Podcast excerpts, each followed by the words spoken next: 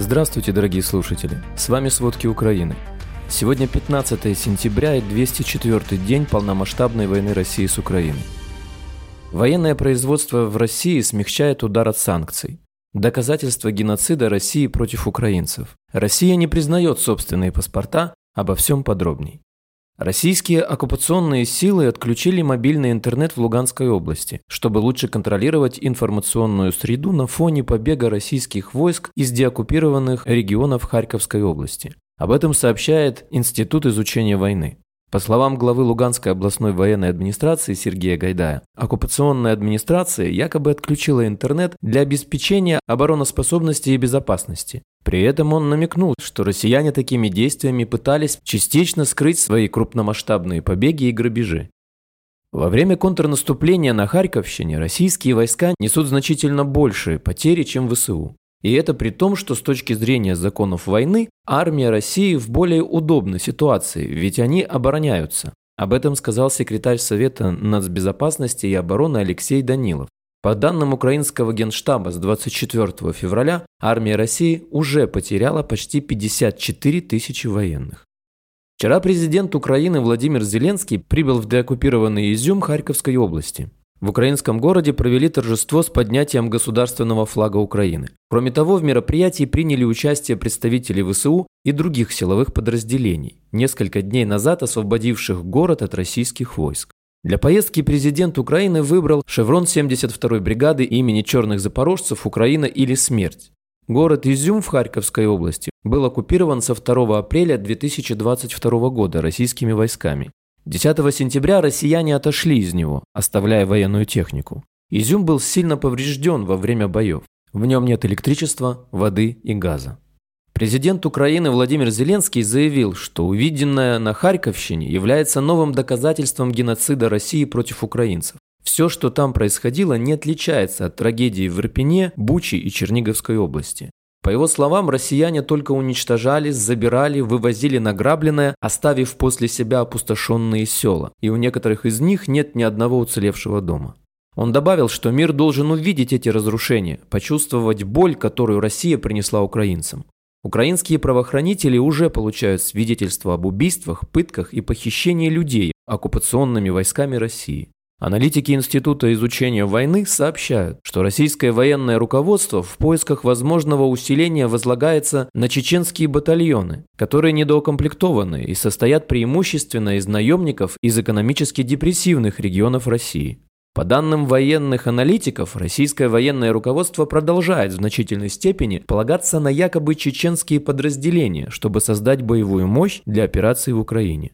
В результате вчерашних обстрелов Донеччины по меньшей мере два человека погибли и 13 пострадали. Такую информацию передает глава Донецкой областной военной администрации Павел Кириленко.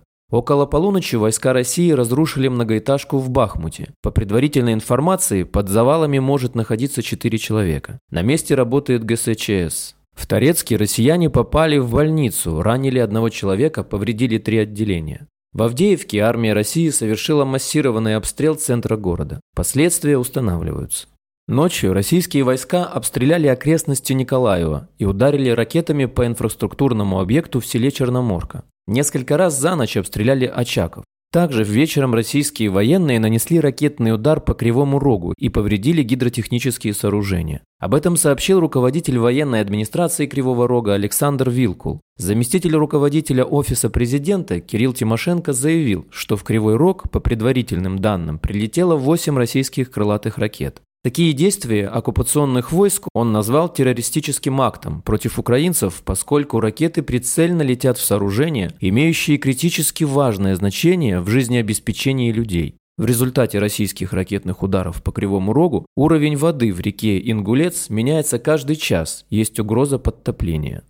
В захваченном россиянами Мариуполе в квартирах отсутствует вода и электроэнергия уже в течение трех месяцев. Это заставило людей выйти на стихийный митинг. По словам местных жителей, российские власти отказываются ремонтировать разбитую подстанцию. Мариупольцы из других районов города также возмущаются отсутствием элементарных условий для жизни. ЖЭКи, которые якобы восстановили россияне, бездействуют.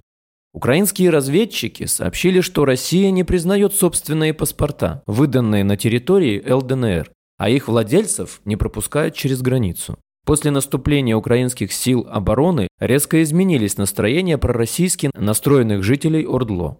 Россия сдает интересы так называемых республик. Эти настроения дополнительно усилились после того, как выяснилось, что у выданных на территории Ордло российских паспортов нет юридической силы на территории России. Отмечается, что тем, кто пытался выехать из ЛДНР по такому паспорту, на российской границе объясняют, что они там никто и зовут их никак. Это цитата.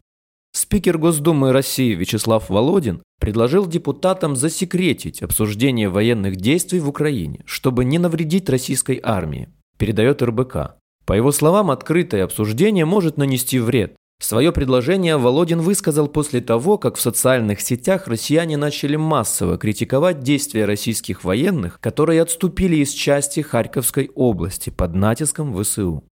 Германия за последнюю неделю передала Украине еще четыре зенитных самоходных артиллерийских установки «Гепард», доведя их общее количество до 24.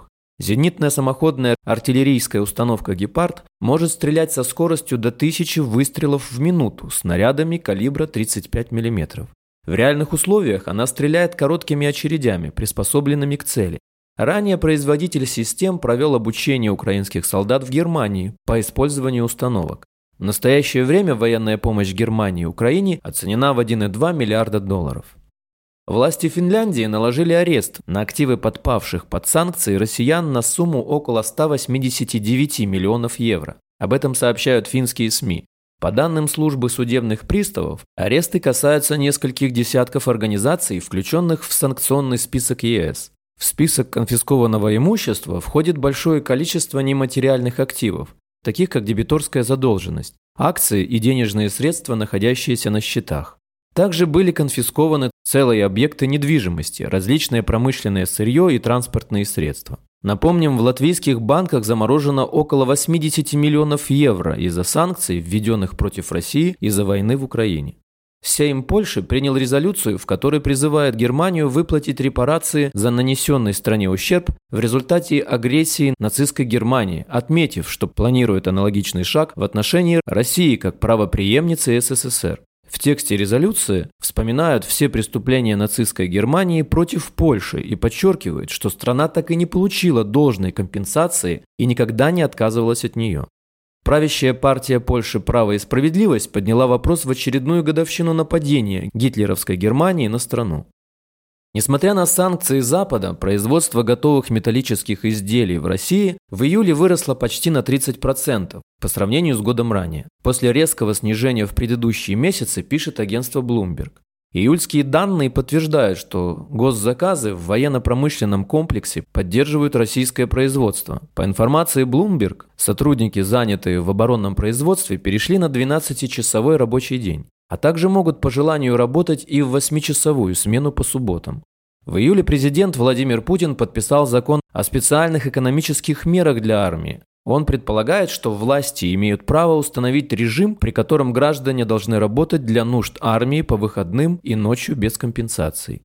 87% украинцев не готовы ни на какие территориальные уступки в войне России с Украиной. С июля эта цифра выросла на 3 процентных пункта, тогда как количество готовых отказаться от некоторых территорий уменьшилось. Спасибо. Это были все основные новости о войне России с Украиной к середине 15 сентября. Помните, правда существует, а мы стараемся сделать ее доступной. Если вам нравится то, что мы делаем, пожалуйста, поделитесь этим подкастом с друзьями в России. Это очень важно для нас и для распространения правдивой информации. До встречи.